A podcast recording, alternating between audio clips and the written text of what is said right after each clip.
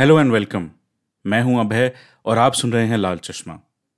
Bonus episode की series में दोस्तों आज मैं लाया हूं आपके लिए कुंवर नारायण की लिखी और हाल ही में चर्चित कविता अंतिम ऊंचाई।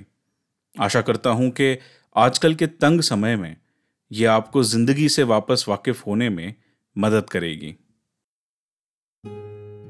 कितना स्पष्ट होता आगे बढ़ते जाने का मतलब अगर दसों दिशाएं हमारे सामने होती, हमारे चारों ओर नहीं।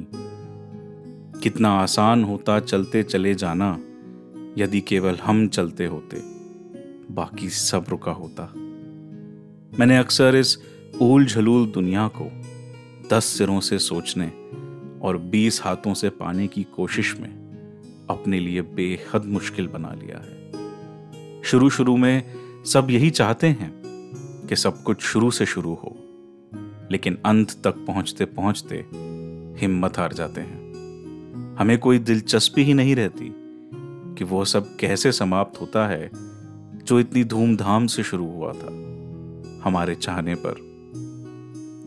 दुर्गम वनों और ऊंचे पर्वतों को जीतते हुए जब तुम अंतिम ऊंचाई को भी जीत लोगे, जब तुम्हें लगेगा कि कोई अंतर नहीं बचा अब तुम्हें और उन पत्थरों की कठोरता में जिन्हें तुमने जीता है, जब तुम अपने मस्तक पर बर्फ का पहला तूफान झेलोगे और कांपोगे नहीं, तब तुम पाओगे कि कोई फर्क नहीं सब कुछ जीत लेने में और अंत तक हिम्मत ना हारने में।